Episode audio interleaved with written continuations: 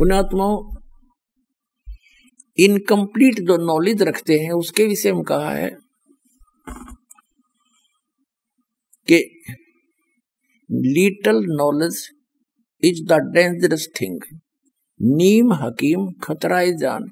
अभी तक जिन भगवानों को भगवान मान के इस पृथ्वी के जितने भी मानव हैं, अपना कल्याण चाहते थे ये खुद लिटल नॉलेज रखता है।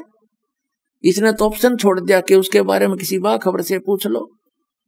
तो इन सदग्रंथों में वर्णित विधि से उस अल्लाह अकबर की, यानी कंप्लीट गॉड की, अक्सर पुरुष की प्राप्ति हो ही नहीं सकती, उसकी भक्ति ही नहीं है।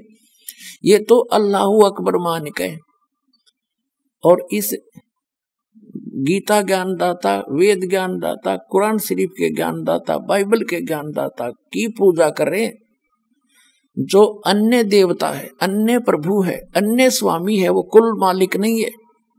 वो अल्लाह ताला नहीं है, वो कंप्लीट गॉड नहीं है। उस कंप्लीट गॉड की जानकारी इस दास के पास है। ये देखिएगा, ये पवित्र बाइबल है। संपूर्ण जीवन अध्ययन बाइबल। ये कहाँ से छपा ये देख लीजिएगा। ये देखिएगा, journal editor Donald C Stamps associate editor ये Wesley Adams PhD life publishers international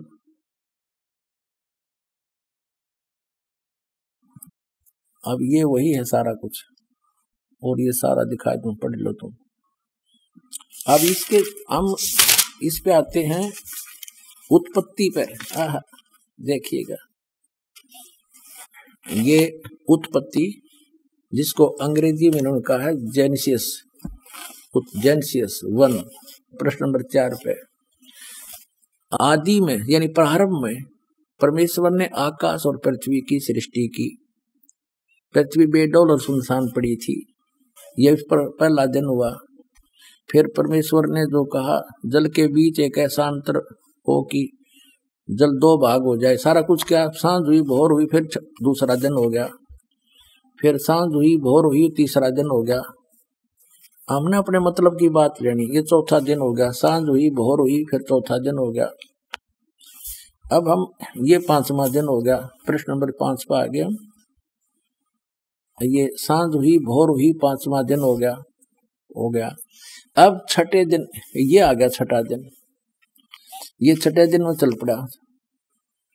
इस प्रकार परमेश्वर ने पृथ्वी की जाति जाति के वन पशुओं को और जाति जाति घरेलू पशुओं और जाति जाति की भूमि पर सब रेंगने वाले जंतुओं को बना और परमेश्वर ने देखा अच्छा है।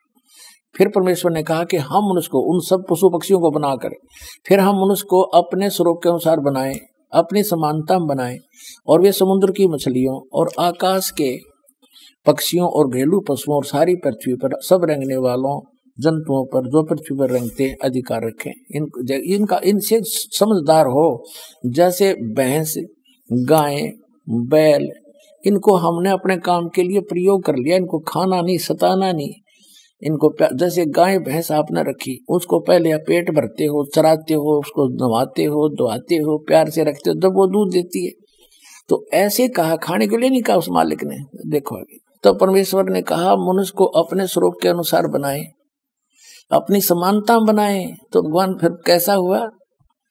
फिर परमेश्वर ने कहा, हम मनुष्य को अपने स्वरूप के अनुसार बनाए, अपनी समानता बनाए, और वो समुद्र की मछलियों और आकाश के पक्षियों और घरेलू पशुओं और सारी पृथ्वी पर रंगने वाले जंतुओं पर जो पृथ्वी पर रंगते अधिकार रखे। आगे देखो। तब परमेश्वर ने मनुष्य को अपने स्वरूप के अनुसार उत्पन्न किया।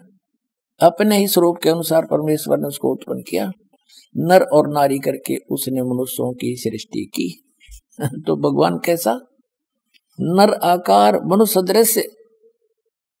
जैसे जिनको परमात्मा मिले, सचखंड लेकर गए वापस छोड़ा, उन्होंने बताया, हमरे ही निहार है, हमारा सृजनहार अपना हमारा भगवान हमारे जैसी शक्ल का है। लेकिन उसकी बॉडी, वो उस वहाँ जाकर के सभी का जो शरीर है इमोटरल हो जाता है, अविनाशी शरीर मिलता है। वो मेटेरियल सारा अविनाशी मेटेरियल का शरीर है। और यहाँ पर ये नासवान है, ये शरीर, यहाँ जब आता है, परमात्मा अपनी ओरिजिनल बॉडी से ही आता वो अविनाशी वो ऐसे ही किसी माँ से जन्म नहीं लेता। सह शरीर आता है सह शरीर चला जाता है। आपको प्रमाण दिखाएँगे, अल्लाह अकबर सह शरीर आया था, बालक रूप धारण किया। लीला करते बड़े हुए, फिर सह शरीर चले गए लाखों लोगों के सामने। अब ये स्पष्ट हो गया कि परमात्मा ने मनुष्य को अपने जैसा अपने, अपनी सूरत में, अपने शकल के अनुसार, अपने जैसा रचा। तो भगवान भी, अल्लाह भी मनुष्य जैसा है।